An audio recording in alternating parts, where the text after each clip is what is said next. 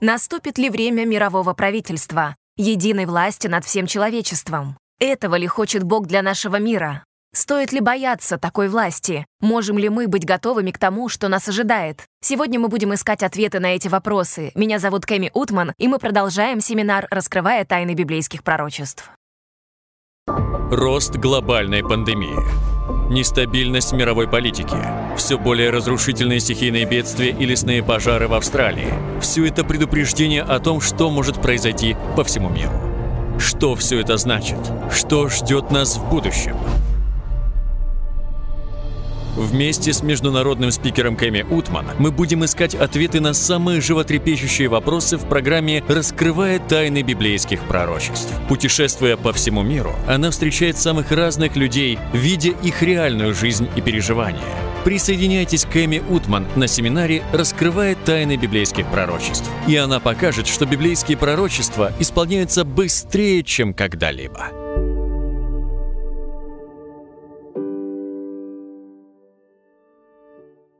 И снова добро пожаловать на семинар «Раскрывая тайны библейских пророчеств». Я молюсь о том, чтобы эти программы стали благословением для вас и чтобы вы начали лучше понимать божественный план для вашей жизни. Напоминаю, что все предыдущие встречи вы можете посмотреть на нашем YouTube-канале. Наша цель заключается в том, чтобы предоставить вам ресурсы для вашего дальнейшего духовного развития. Наши онлайн-учителя Библии готовы ответить на ваши вопросы прямо сейчас. Кроме того, если вы хотите, чтобы мы помолились о ваших нуждах, звоните на наш номер горячей линии, чтобы связаться с нами. Не удивителен ли Бог? Вчера мы узнали о том, что нам не нужно бояться начертания зверя, и вне всякого сомнения нам не нужно получать его.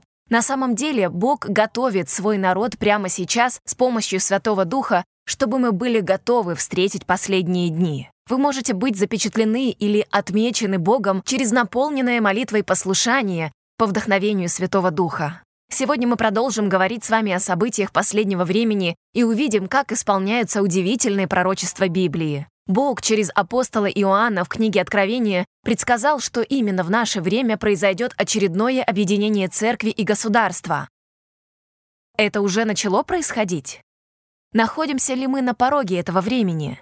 Оставайтесь с нами, чтобы узнать ответы на эти важные вопросы. Давайте помолимся и начнем изучение темы «Блудница».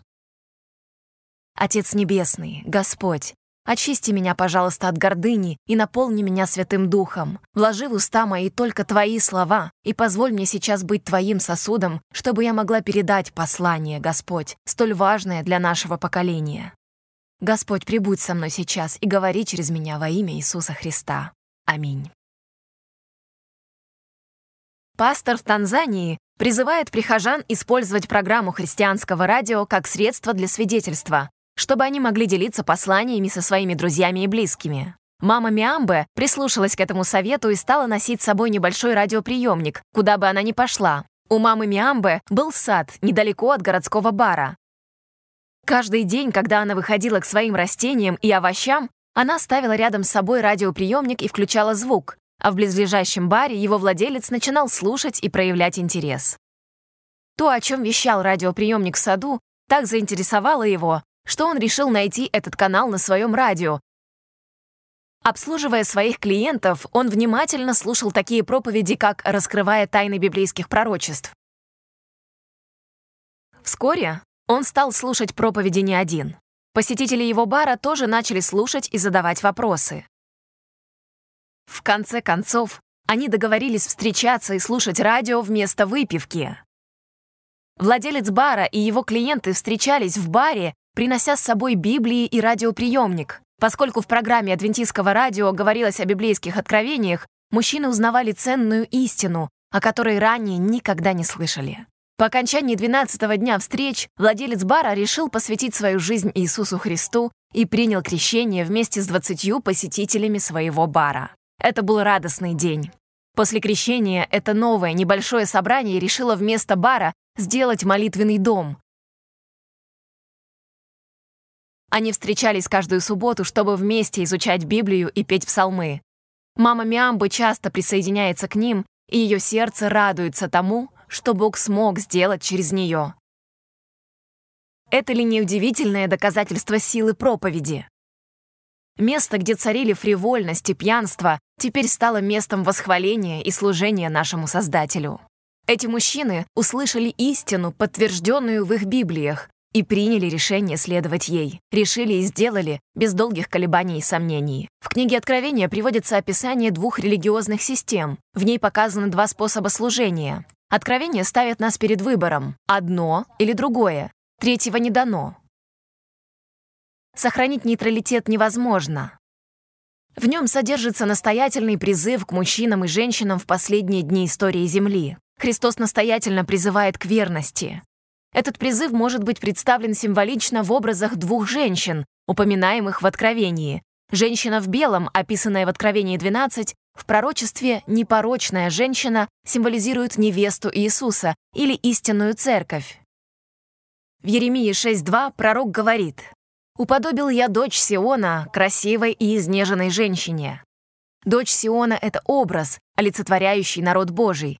Здесь Бог сравнивает свою церковь с прекрасной непорочной женщиной. В пятой главе послания к Ефесянам Христос сравнивается с верным мужем своей церкви, невесты. В Откровении 12 присутствует удивительный образ женщины, облаченной в белые одежды. Она верна своему истинному возлюбленному Иисусу Христу. Ее не осквернило искаженное лжеучение, она представлена как невеста Христа или его церковь на земле. В Откровении 17 появляется еще одна женщина. Эта женщина едет верхом на звере багряном. Библия называет ее блудницей. Она оставила своего истинного возлюбленного Иисуса Христа. Эта блудница олицетворяет отступническую религиозную систему. Сегодня мы особое внимание уделим этому образу. Изучая эту тему, мы увидим, насколько она важна. Я доверяю только тому, что написано в Библии. То, что противоречит Библии, не для меня. Даже если весь мир будет верить небылицам и людским догмам, мы должны твердо стоять на основании Слова Божьего. Если никто не пойдет со мной, я все равно буду продолжать этот путь. Церковь Нового Завета, истинная церковь Бога, излучает чистоту и святость, поскольку в ее жизни господствует Христос. Ее любовь и сердце выбирают Его, и ее любовь не может быть отдана никому другому. Она никогда не предаст Его, потому что Он все для нее. Она верная невеста Христа. Но эта прекрасная картина меняется, когда на сцену выходит другая женщина. Прямая противоположность непорочной женщины в белом. В Откровении 17.1 говорится, «И пришел один из семи ангелов, имеющих семь чаш, и, говоря со мною, сказал мне, «Подойди, я покажу тебе суд над великою блудницею, сидящую на водах многих, с нею блудодействовали цари земные, и вином ее блудодеяния упивались живущие на земле. Здесь показана не истинная церковь, а падшая церковь. Блудница ушла от своего истинного возлюбленного Иисуса Христа. Что означает «сидящая на водах многих»? В Библии дается толкование в Откровении 17.15.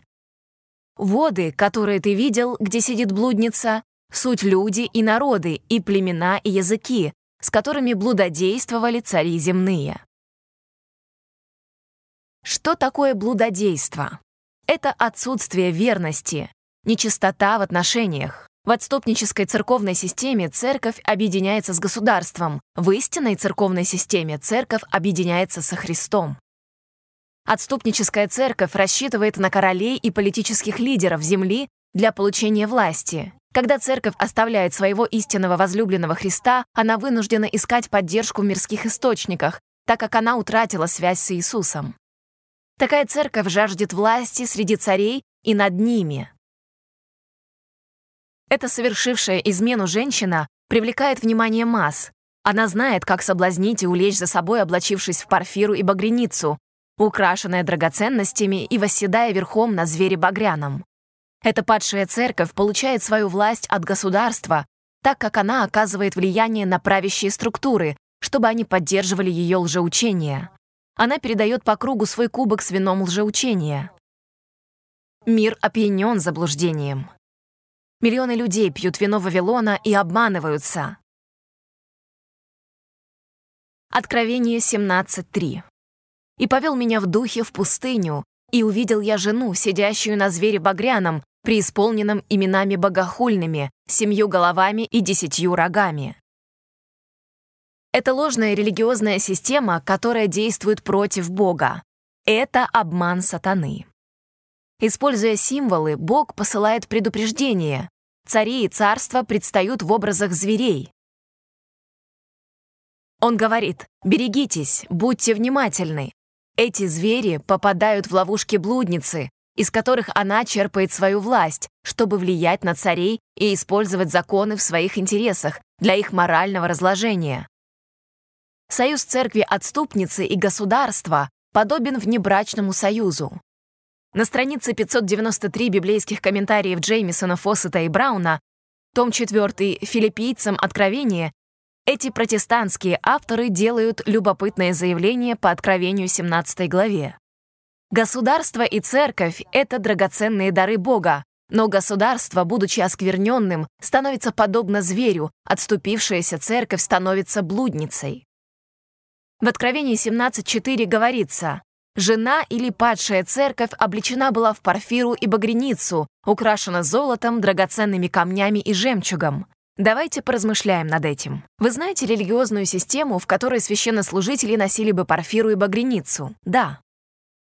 Багряницу часто надевают кардиналы, а священнослужители надевают облачение красного цвета в Страстную Пятницу и в Вербное воскресенье перед Пасхой.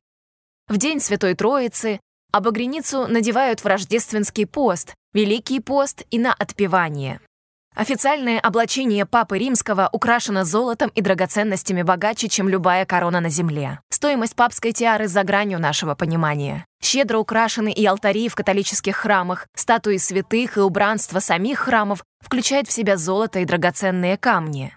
Сейчас мне бы хотелось сделать важный комментарий. Хочу лично от себя сказать вам, что сегодня мы изучаем весьма деликатную тему, и то, что я говорю, не должно восприниматься как осуждение отдельных личностей. Это необходимо, чтобы показать, как исполняются пророчества. Я уверена, что на нашем жизненном пути мы встречаем многих искренних искателей истины, которые следуют за ней, как только она им раскроется. Информация, используемая мной, касается самой римско-католической системы, в которой есть ряд учений, явно противоречащих, как мы увидим, священному писанию. Я верю, что вы здесь со мной, потому что находитесь в поисках истины, даже если она покажется вам неудобной и обличительной. Вернемся к четвертому стиху.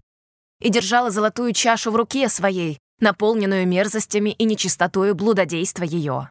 Иными словами, в руке этой падшей религиозной системы, облаченной в багряные и алые цвета, находится золотой кубок вина, и весь мир пьет и обманывается, отравляется этими лжеучениями. В Откровении 17.5 говорится, «И на челе ее написано имя Тайна, Вавилон Великий, мать блудницам и мерзостям земным». Так, в Библии говорится, что она блудница и мать. И это значит, что у нее должны быть дети. Мы увидим, что не только Библия отождествляет католичество с матерью, но и сама католическая система называет себя матерью всех церквей. В сентябре 2000 года Ватикан постановил, что католическая церковь — это, цитирую, «мать всех церквей», конец цитаты. И был введен запрет на использование понятия «церкви-сестры», в отношении других конфессий, поскольку это могло нанести ущерб попыткам, попыткам Ватикана, направленным на объединение с другими верующими. Не сестры, а дочери. Процитируем кардинала Йозефа Ратцингера, ставшего позднее папой римским Бенедиктом, который сказал, «Всегда должно быть ясно, что единственная святая католическая и апостольская Вселенская Церковь не сестра, а мать всех церквей». Конец цитаты. Протестантские деноминации вышли из католицизма, но сохранили ряд его ложных доктрин. Это дочери матери церкви.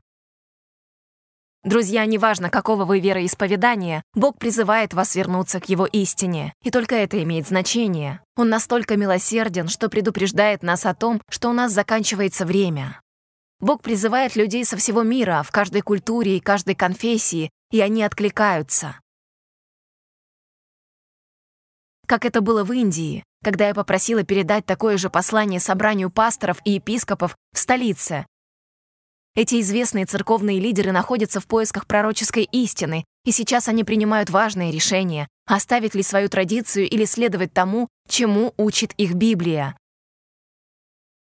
И как это было в Папуа-Новой Гвинее, и это только в одной провинции, 64 пастора воскресных церквей и члены их семей приняли библейскую истину о субботе, и теперь все они стали крещенными членами Церкви христиан-адвентистов седьмого дня. Это происходит не только в Папуа-Новой Гвинее, но и в Уганде, Кении, на Филиппинах, по всему миру.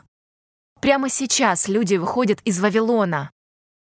Бог зовет их выйти из заблуждений, которые пробрались в церковь из язычества. Проще говоря, язычество противоречит Богу и его путям. Бог призывает свой народ к истине своего слова. И, друзья, я верю, вам нужно нечто большее, чем красивые и утешительные слова, которые помогают вам чувствовать себя комфортно. Но комфорт делает вас уязвимыми перед обманом. Лично для меня мое желание знать истину сильнее, чем желание, чтобы меня утешили или успокоили. Я уверена, что вы учитесь вместе со мной, потому что вы хотите увидеть истину в Библии легко и свободно. Давайте же вместе рассмотрим еще кое-что. Что имеет в виду Библия, говоря о мистическом Великом Вавилоне? К началу первого столетия настоящий Вавилон, город, существовавший в Ветхом Завете, уже исчез. Таким образом, речь идет не о настоящем, физически существовавшем Вавилоне, а о духовном Вавилоне. Другими словами, о религиозной системе, которая отделится от истинного учения Слова Божьего. Лжеучения попадут в церковь через фальшивую религиозную систему под названием Вавилон. Обратите внимание, они будут приняты церковью, но не Богом. Иоанна 17:17. 17. «Освети их истинную Твоею, Слово Твое есть истина». Что означает слово «освети»? Оно означает отделить их. Так Бог говорит, «Я призываю свой народ уйти от лжеучения Вавилона к истине моего слова». В Ветхом Завете, сразу после потопа, люди разработали план явного неповиновения Богу. Массивное строение, которое стало известно как Вавилонская башня, упоминается в книге «Бытие» 11.9. «Посему дано ему имя Вавилон, ибо там смешал Господь язык всей земли». Пока люди строили башню, чтобы достать до небес, они действовали вопреки обещанию данного Богом. Они не поверили, что Земля больше никогда не будет уничтожена потопом. Они хотели перехитрить Бога, создав рукотворное строение, но перехитрить Бога невозможно. Всякий раз, когда человек находит фальшивую подмену Слову Божьему, это происходит из-за нежелания гордого сердца покориться Богу. Этот мир представляет собой вечный хаос из-за сопротивления еще со времен падения Люцифера с небес. Люцифер, теперь именуемый Сатана, восстал против божественного правления, в основе которого лежит любовь. Смещение языков тех людей, что занимались строительством Вавилонской башни, было ответной реакцией Бога. Люди больше не могли общаться, они не понимали друг друга, и поэтому работа остановилась. Я нахожу это чрезвычайно интересным и таким символичным. Позднее на том же месте, где была Вавилонская башня, был построен город Вавилон. Слово «Вавилон» происходит от слова «бабл», означает «путаница». Баблин — произносить речевые звуки, которые для слушающего не имеют смысла, говорить глупости или болтать лишнее, бормотать или мямлить, бессмысленное смешение слов и звуков. Друзья, здесь мне хотелось бы обратить ваше внимание на один очень интересный факт, касающийся этого слова «баблин» — пустая болтовня. В Евангелии от Матфея 6.7 Христос дает ценное указание. «Когда вы молитесь, то не говорите лишнего. В другом переводе не болтайте попусту, как язычники, ибо они думают, что в многословии своем будут услышаны». Поэтому в вопросах религии, когда церковь принимает людские идеи вместо Божьих повелений, она теряет четкость позиции и сбивает людей с толку. Она попадает под влияние человеческих идей, вносящих путаницу невнятных человеческих традиций. И когда церковь начинает говорить невнятно и путаться, она теряет власть, данную ей Богом. И наоборот, когда церковь четко исповедует простую божественную истину, это уже не бормотание, это возвещение. А между возвещением истины и бормотанием традиций есть большая разница. Библия говорит в Даниила 4.30 Царь сказал, «Это ли не величественный Вавилон, который построил я в дом царства, силою моею могущества моего и в славу моего величия?» Духовный Вавилон олицетворяет собой искусственную религию, созданную человеком, в основе которой лежат людские учения и идеи. Существует вид искусственной религии, созданный умными, гениальными религиозными лидерами, но который противоречит Евангелию и истинной церкви, созидаемой Иисусом Христом. Христос призывает нас выйти изо всех человеческих религиозных систем. Он возвращает нас к Библии, чтобы мы снова стали преданными Священному Писанию. Он направляет нас к верности Его Слову. Церковь Христа не сотворена человеком, она была создана самим Иисусом Христом. В послании к Колоссянам 1.18 говорится «И Он есть глава тела церкви, Он начаток, первенец из мертвых, дабы иметь Ему во всем первенство». Христос находится на первом месте в истинной церкви и сохраняет за собой первенство. Христос на небесах — единственный глава церкви. Вавилон на земле в Ветхом Завете имел земного главу. Сказанное Вавилонским царем было законом, Царь Навуходоносор сидел в своем храме на своем царском троне и правил как бог. Его распоряжения были якобы голосом Бога. Христос призывает нас остерегаться появления системы, называемой духовным Вавилоном, у которого будет духовный глава, заявляющий, что он говорит от имени Бога. Простой смертный, утверждающий, что он может говорить вместо Бога? глава духовного Вавилона признал бы открыто, что его слово, произнесенное с его трона, имеет власть, как если бы он был самим Богом Небесным.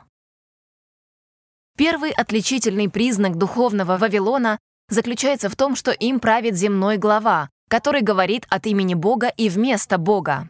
Второе послание к фессалоникийцам 2.4. Противящийся и превозносящийся выше всего, называемого Богом или святынею, так что в храме Божьем сядет он, как Бог, выдавая себя за Бога. Исайя 37:16. Господь Саваоф, Божий Израилев, сидящий на херувимах, Ты один, Бог всех царств земли.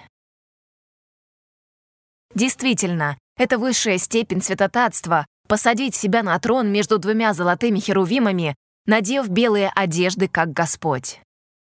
Уже во времена раннего христианства апостол Павел видел заблуждения, которые просачивались в церковь, готовя путь для развития папского правления.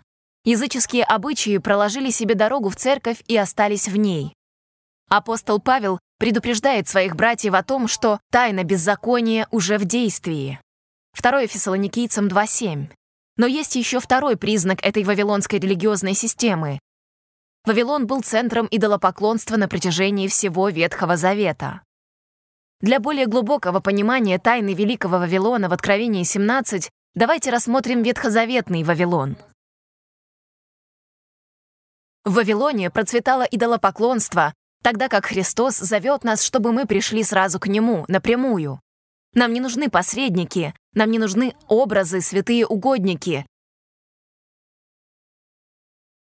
Нет нужды приходить ко Христу через ходатаев и просителей. Он так сильно любит вас, что хочет, чтобы вы были ближе к Нему. Ничего не должно быть между вами и вашим Спасителем. Исход 24.5. Бог сказал, «И изрек Бог все слова сии, говоря, не делай себе кумира и никакого изображения того, что на небе вверху и что на земле внизу, и что в воде ниже земли, не поклоняйся им и не служи им, ибо я, Господь Бог твой, Бог-ревнитель». Вы это слышали? Христос говорит, не используйте изображение в вашем богослужении. Точка. В Вавилоне в большом количестве использовали изображения, и многие из этих изображений нашли свой путь от язычества до Рима, а затем проникли и в христианскую церковь. Отцы и главы церквей считают эти изображения сакральными и святыми. Католический историк Теодор Мейнард в своей книге «История американского католицизма» пишет «Католицизм покрыт толстым слоем язычества». Католичество готово согласиться с этим обвинением и даже похвастаться этим. Великий бог Пан на самом деле не умер, он принял крещение. Конец цитаты. В Библии однозначно повторяется, что между Богом и человеком есть только один посредник, и это Иисус Христос. Наше спасение, наш путь к вечной жизни возможны только через Него, не через Его мать и не через Его апостолов. В Иоанна 14.6 Христос возвещает «Я есть путь и истина и жизнь.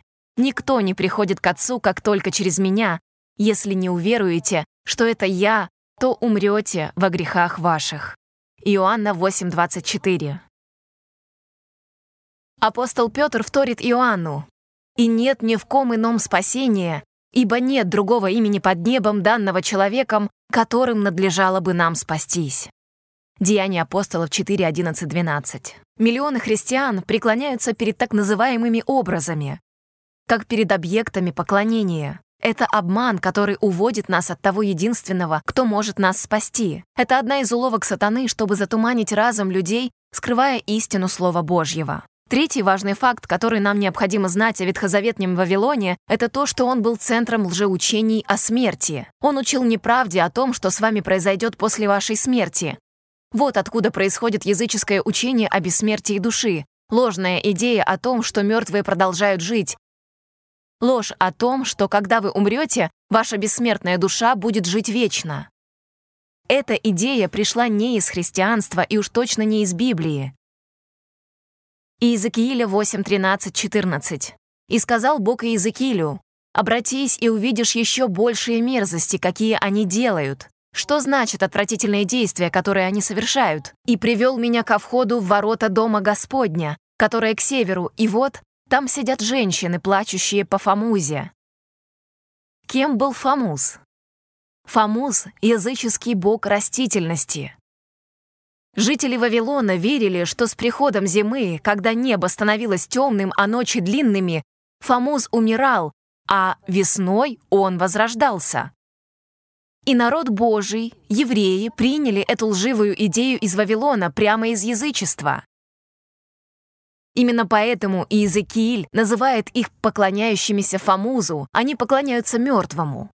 Это лжеучение о том, что мертвые продолжают жить и что душа бессмертна, закралось в ветхозаветную церковь прямиком из язычества. Друзья, те из вас, кто проводит со мной каждый вечер, знают, что говорится в Библии о смерти.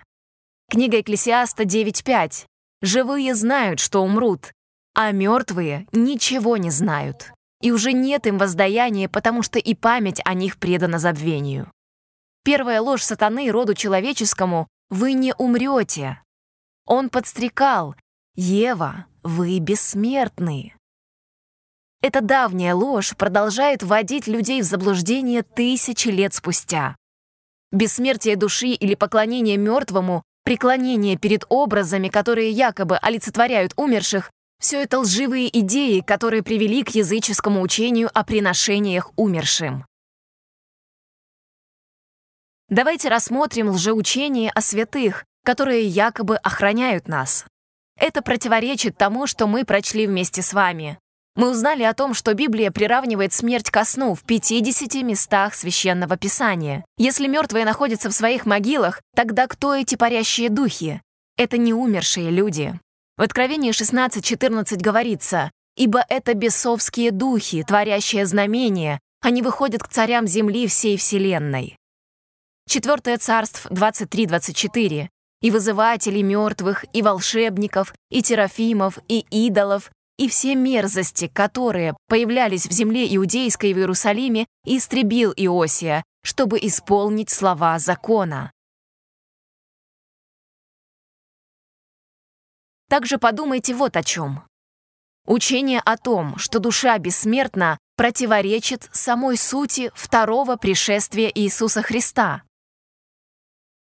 Нужно ли приходить Спасителю за теми, души которых уже на небесах? Если вы верите в бессмертие души, то вы верите и в то, что после смерти ваша душа отправится на небо. Но если бы это было так, тогда зачем Христу воскрешать умерших, подымать их из могил, если они уже были на небесах? Это лжеучение отменяет необходимость во втором пришествии. Бог хочет, чтобы мы желали и с волнением ожидали пришествия Иисуса Христа. Все небеса с нетерпением ждут этого кульминационного явления. В том был Божий замысел, чтобы церковь во все времена ждала его возвращения. Согласно Библии, наши возлюбленные будут спать во Христе до пришествия, и вместе с ними нас вознесут на облака небесные для встречи с Иисусом. Так почему же сегодня так много духовно умерших церквей? Почему так много церквей лишены духовной силы? Они утратили веру в неизменность Его возвращения. Ими больше не руководит желание, чтобы Иисус пришел скорее. Библия — это наше руководство к намерениям и действиям. И она делает акцент на том, что у Бога есть план спасения грешника и наш дом там, где Он. Вернемся к Вавилону. Он был центром поклонения Солнцу. Все виды поклонения Солнцу пришли через различные языческие культы. Иезекииля 8.16, и этот текст очень важен. «И ввел меня во внутренний двор дома Господня, и вот у дверей храма Господня между притвором и жертвенником Около двадцати пяти мужей стоят спинами своими ко храму Господню, а лицами своими на восток, и кланяются на восток солнцу.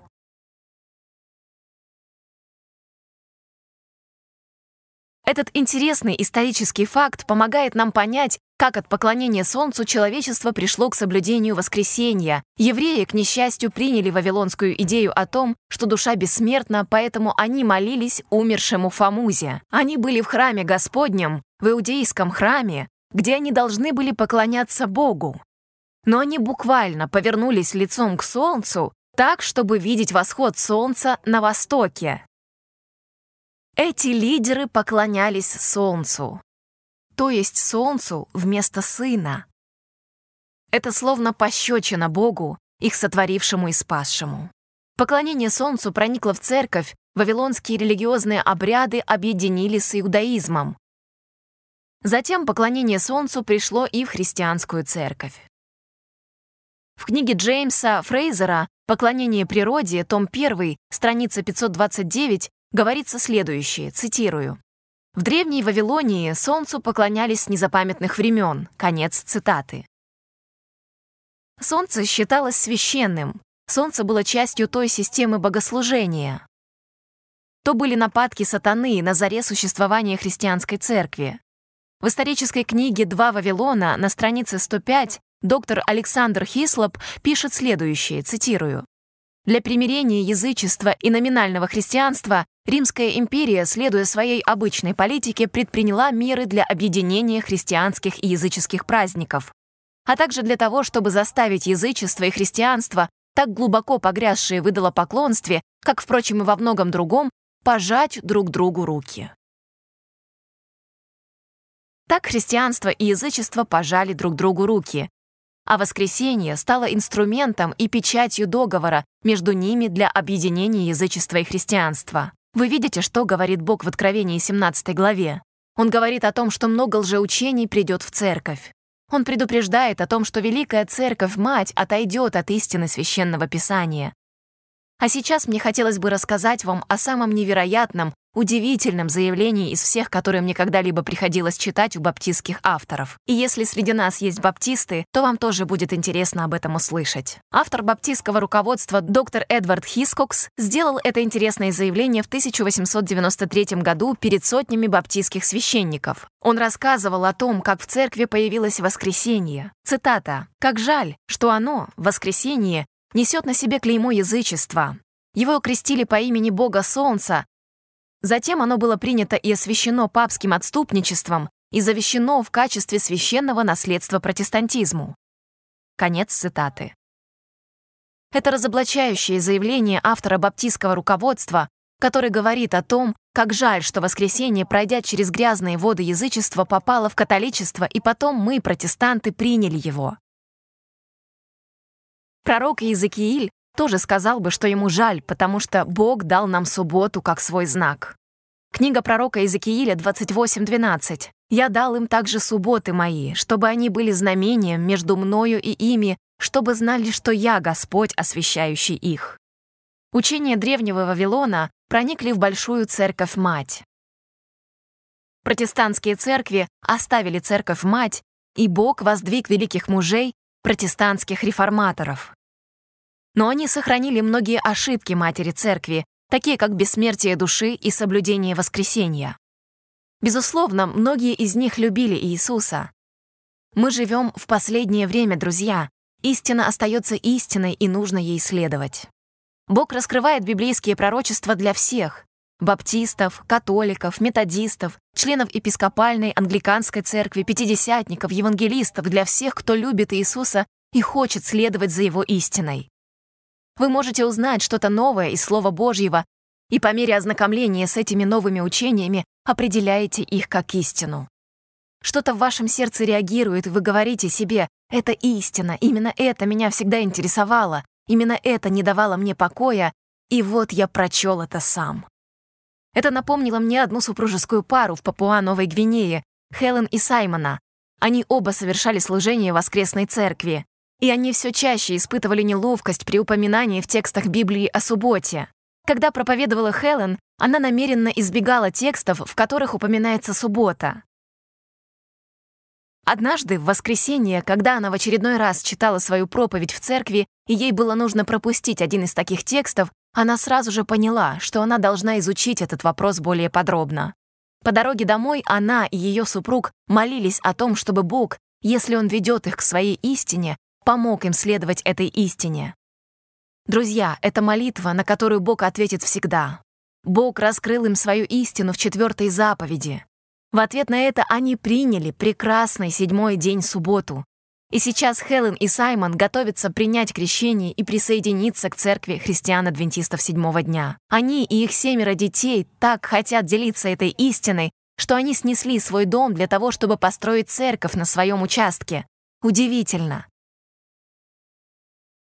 Во времена Иезекииля, когда заблуждения распространялись среди народа Божьего, Бог заявил, так же, как Он сделал бы это сегодня. Иезекииля 22.26. «Священники ее нарушают закон мой и оскверняют святыни мои, не отделяют святого от несвятого и не указывают различия между чистым и нечистым, и от суббот моих они закрыли свои глаза, и я уничижен у них».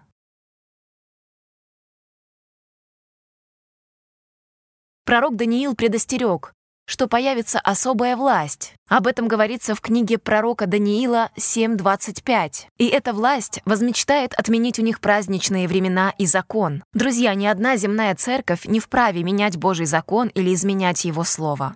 Нет сомнения, что проповедники должны вернуться к проповедям на основании Библии, к Божьей истине и бежать из Вавилона от блудницы. Лжеучение Вавилона о характере Бога — это причина его обращения к своему народу, Богу ненавистны эти ложные системы богослужения и эти учения дьявола. Однако Бог явно любит свой народ, который искренне его ищет. И даже если сейчас народ введен в заблуждение, он хочет, чтобы люди оставили Вавилон и все его фальшивые учения. Притчи 16.25. Есть пути, которые кажутся человеку прямыми, но конец их — путь к смерти. Незнание не является оправданием для заблуждения или греха, когда есть все возможности, друзья, чтобы узнать Божью волю прямо сейчас. Он дал нам свое слово, с которым мы можем ознакомиться через его учение и через которое мы можем узнать, чего он требует от нас. Когда законник пришел к Иисусу и спросил, что ему нужно делать, чтобы наследовать жизнь вечную, Спаситель направил его внимание к Писанию, сказав, что написано в законе. Недостаточно иметь хорошие намерения, недостаточно делать то, что считаешь правильным, или то, что служитель назвал правильным. Поднят вопрос спасения нашей души, и мы должны исследовать Писание ради себя. Поскольку для каждой библейской истины у сатаны есть распространенная ложь, нам необходимо самим знать Библию. Подумаем об этом так. Если мы чувствуем запах, который идет снаружи, выбегаем на улицу и видим, что горит дом нашего соседа, как минимум мы будем кричать им «Пожар! Бегите! Скорее!» Не так ли? Друзья,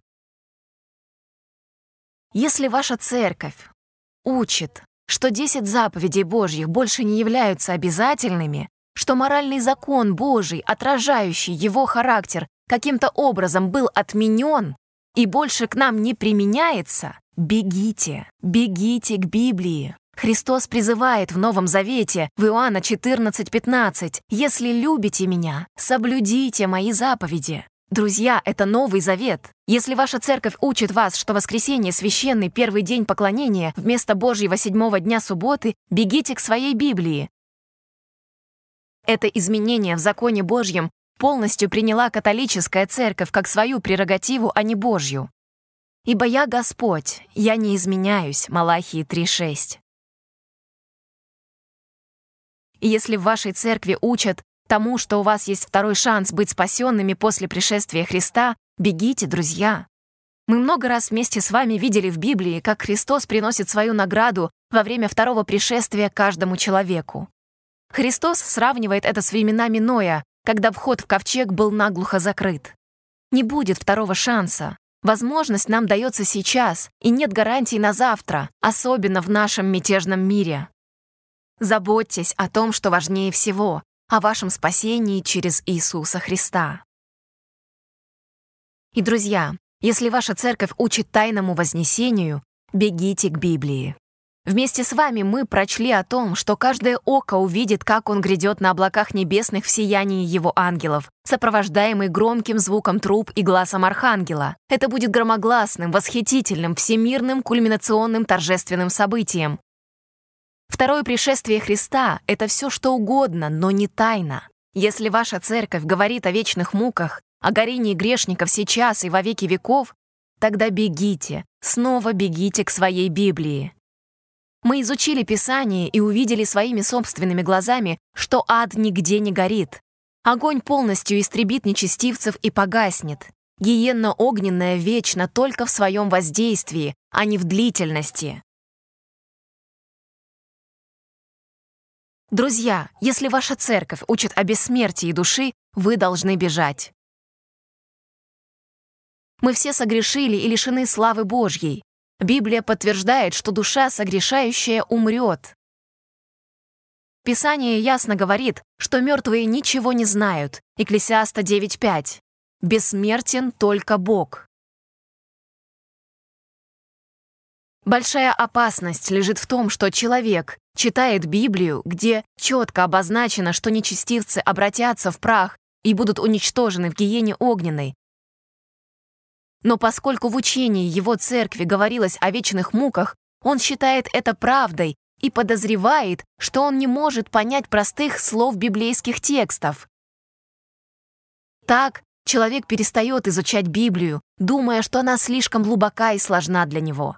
Но правда заключается в том, что он правильно понял простое Слово Божье, но его неправильно учили. Матфея 7, 13 и 15. Входите тесными вратами, потому что широки врата и пространен путь, ведущий в погибель, и многие идут ими, потому что тесны врата и узок путь, ведущий в жизнь, и немногие находят их. Помните, друзья, только восемь человек вошли в Ноев ковчег и были спасены. Всего восемь человек со всего мира того времени. Этот текст говорит нам о том, что далеко не все сделают выбор быть готовыми к пришествию Христа. В Матфея 7 главе 15 стихе Иисус предупреждает нас «Берегитесь лжепророков, которые приходят к вам в овечьей одежде, а внутри суть волки хищные». Иезекииля 22 глава, стих 25. «Заговор пророка в ее среди нее, как лев рыкающий, терзающий добычу, съедают души, обирают имущество и драгоценности и умножают число вдов. Друзья, берегитесь лжеучителей. Учения человеческие закрепляют ложь в сознании народа и не позволяют искать истину, потому что они уверены в том, что истина уже им известна. Христос отказывался принимать традиции или учения человеческие, потому что такие учения подрывают его истину. В Матфея 15 главе, стих 3, 6, 9 говорится «Зачем и вы приступаете заповедь Божью ради предания вашего? Вы устранили заповедь Божью преданием вашим, лицемеры». Какое сильное слово использовал Иисус. Хорошо пророчествовал о вас Исаия, говоря Приближаются ко мне люди сии устами своими и чтут меня языком, сердце же их далеко отстоит от меня. Но тщетно чтут меня уча учением и заповедям человеческим. Если Бог зовет вас откуда-то, то Он всегда зовет вас к себе, к своему остатку, к движению Библии последних дней. Как выглядит церковь или движение? Тему остатка мы будем изучать завтра вечером. Христос зовет. Вернись ко мне, к моей простой истине. Если вы не желаете оставаться в падшей церкви, Христос воодушевит вас и придаст силы, чтобы выйти из Вавилона и отстаивать только библейскую истину. Теперь вы должны задаться вопросом, а как же те люди в моей жизни, которым необходимо знать эту истину? Друзья, вы станете лучшим свидетелем для ваших близких и друзей, если пойдете по стопам Иисуса, лучше, чем вы могли бы быть, оставаясь с ними в Вавилоне. Так как же вы могли бы предупредить других о начертании зверя, встречаясь с ними на воскресных службах? Это будет выглядеть лицемерным и неплодотворным. Но Христос открыто говорил, что у него есть драгоценные овцы, которые не его двора, но когда они услышат его истину, зовущую их, они выберут его путь. Сейчас мы живем в такое время, когда мы видим, как рушится мир, исполняются Божьи пророчества. Сейчас время слушать и следовать за ним до конца.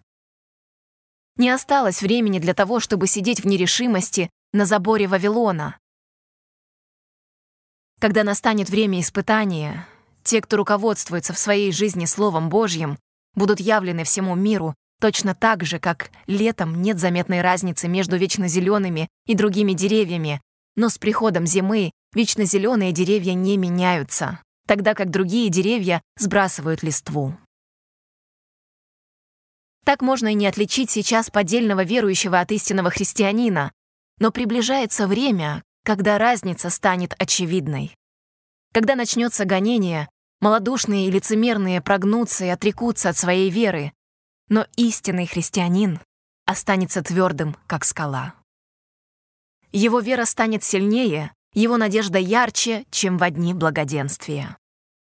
Иеремии 6 глава, стих 16. Так говорит Господь. «Остановитесь на путях ваших и рассмотрите, и расспросите о путях древних, где путь добрый, и идите по нему, и найдете покой». И если сегодня вы стоите на перекрестке, выйдете ли вы из Вавилона и выберете ли Божий путь? Друзья, хотели бы вы найти для себя опору в истине и знать, что Господь продолжит вести вас к истине во всей ее полноте? Помолитесь со мной, друзья. Отец Небесный, я молюсь о пробуждении в каждом сердце сегодня. Господь, Ты слышишь всех, кто взывает к Тебе, Возьми нашу жизнь, и пусть она будет в Твоих руках. Мы всецело вручаем себя Тебе.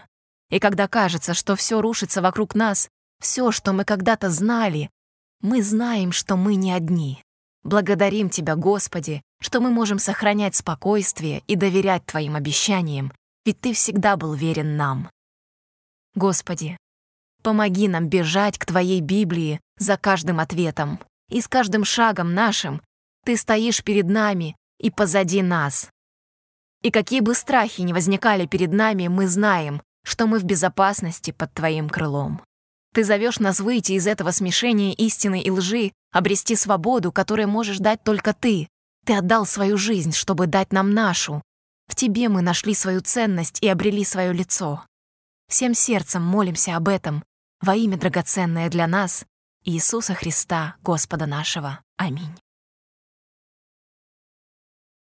Друзья, чувствуете ли вы работу Святого Духа в вашем сердце прямо сейчас?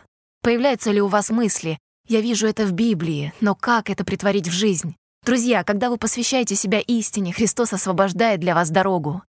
Решили ли вы, что будете доверять Ему, начиная с сегодняшнего дня? Благодарю вас за просмотр семинара «Раскрывая тайны библейских пророчеств». Увидимся снова завтра вечером здесь же для изучения Божьего описания Его церкви последних дней, чтобы мы могли отличать ее от всех других. Наша тема будет называться «Остаток». Выберите Божий путь. До встречи, друзья!